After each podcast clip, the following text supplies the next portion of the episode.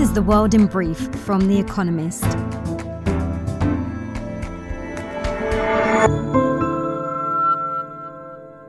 Our top stories. Ukraine said it had launched, quote, offensive actions on the front line and had success near Bakhmut, a town in the country's east. The strikes appear to mark the beginning of Ukraine's much anticipated counteroffensive. Earlier, Russia said it had thwarted a, quote, large scale Ukrainian attack and killed 250 Ukrainian troops. According to Russia's defense ministry, the incursions originated from five different points along the front line in Donetsk, an eastern region. Mike Pence filed paperwork to enter America's presidential race before his formal campaign launched on Wednesday. He was a loyal lieutenant to Donald Trump as vice president, but split from his former boss after the Capitol insurrection, when rioters chanted, quote, Hang Mike Pence over his refusal to overturn the 2020 election. About 5% of Republicans say they will vote for him. America's Securities and Exchange Commission charged Binance and its founder, Changpeng Zhao, with violating multiple laws. The world's largest crypto exchange misled investors about its trading controls, according to the regulator, while secretly deploying customer assets to another entity owned by Mr. Zhao. The activity amounted to an, quote, extensive web of deception, said the SEC. Binance denied the charges.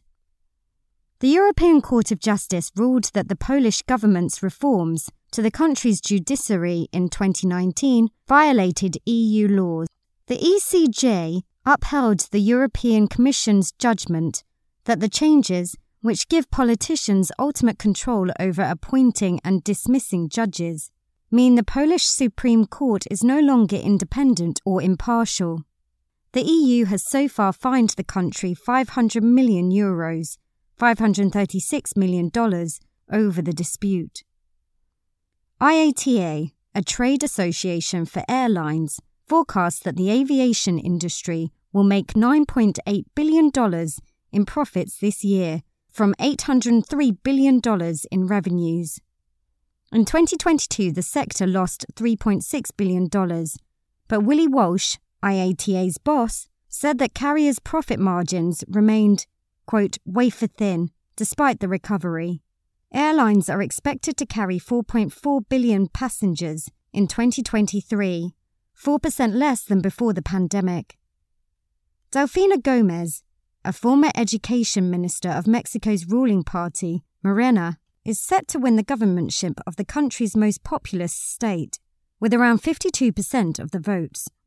Her victory ends almost 100 years of dominance by the opposition Institutional Revolutionary Party in the state of Mexico, which surrounds the capital city.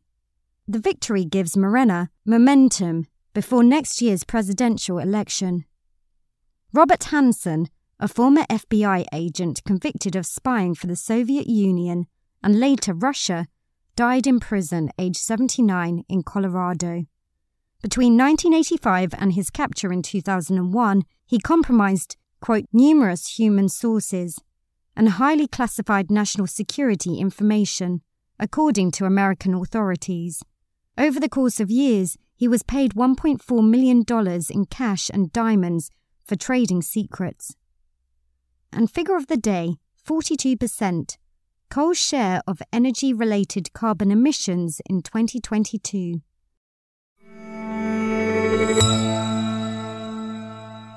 And now, here's a deeper look at the day ahead. The start of Ukraine's counteroffensive.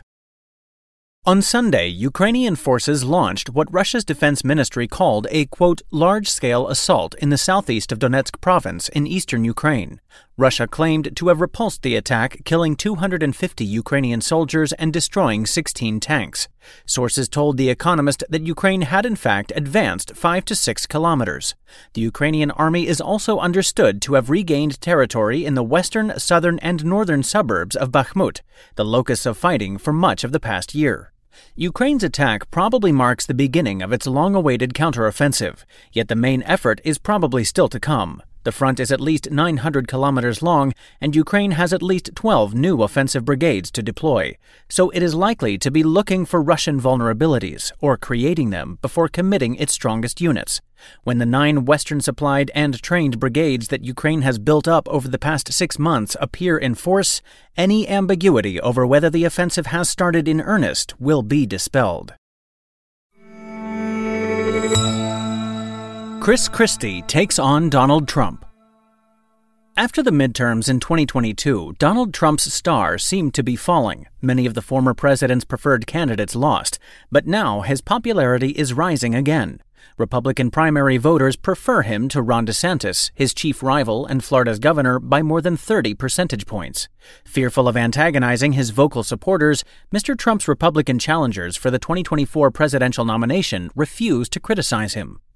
Chris Christie, who lost overwhelmingly to Mr. Trump in the Republican primary in 2016, appears to feel differently. The former governor of New Jersey will announce his bid on Tuesday in New Hampshire, and his campaign will, quote, tell it like it is. That, at least, is the name of the Political Action Committee launched last week by Mr. Christie's allies. It was also his slogan in 2016. Mr. Christie supported Mr. Trump during his presidency, but lost faith when Mr. Trump refused to concede the 2020 election. He is betting that there are some like minded Republicans left in the primary electorate. Inflation expectations in the Eurozone. In its fight against inflation, the European Central Bank must pay close attention to the expectations of markets and consumers alike. That is because inflation is, in part, what firms, workers, and consumers anticipate it to be. If workers predict that inflation will rise, for example, they will demand higher wages to compensate. March's uptick in consumers' inflation expectations was thus bad news for the ECB. Data released by the bank on Tuesday will show whether it was just a blip. Headline inflation in the Eurozone peaked last October at over 10% and has recently fallen to just above 6%. Yet while retail energy prices are coming down, food prices are still rising at double digit rates. That may have led consumers to expect higher inflation, which may in turn feed into wage negotiations.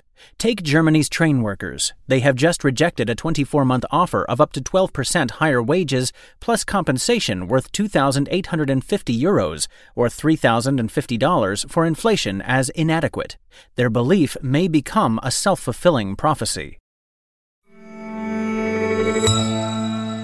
Stagnation in the Rainbow Nation. There was a time when South Africa made international news for all the right reasons, from its transition to democracy to the triumphs of the Springboks rugby team. But these days, the government of the ruling African National Congress attracts attention mostly for its self inflicted blunders.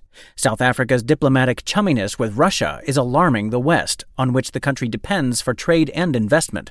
Its rolling power cuts, a product of years of corruption and mismanagement at the state owned electrical utility, astonish outsiders and frustrate locals. South Africa's difficulties will be underlined by the release on Tuesday of its GDP figures for the first quarter of the year. If growth is negative, it will mark South Africa's third recession in five years. Even if the economy ekes out positive output, the results will be constrained by the impact of the power cuts on mines, farms, and factories. South Africa has huge potential. It remains unfulfilled. The Extraordinary Lives of Arnold Schwarzenegger.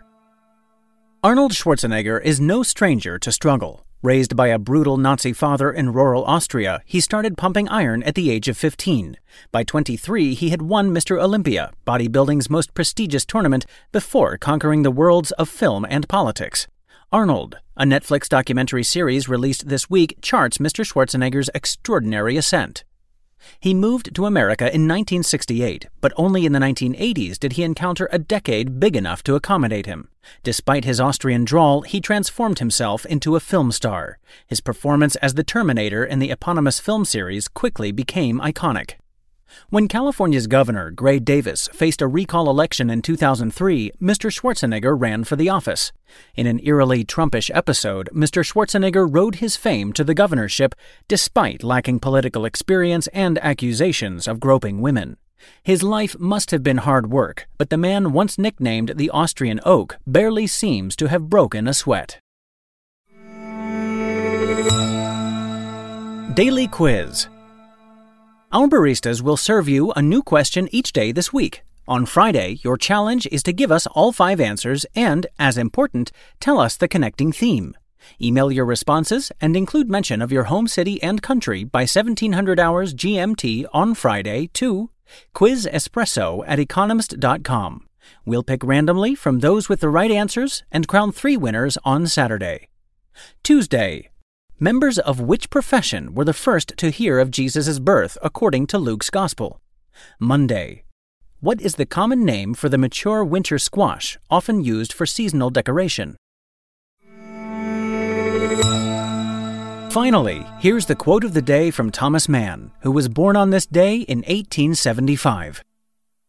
Tolerance becomes a crime when applied to evil. That's the World in Brief from The Economist, available three times every day of the week. You can also hear interviews and analysis from our journalists, including our current affairs podcast, The Intelligence, on your podcast app. And subscribers to The Economist have access to each week's full edition in audio. Just download the Economist app to start listening.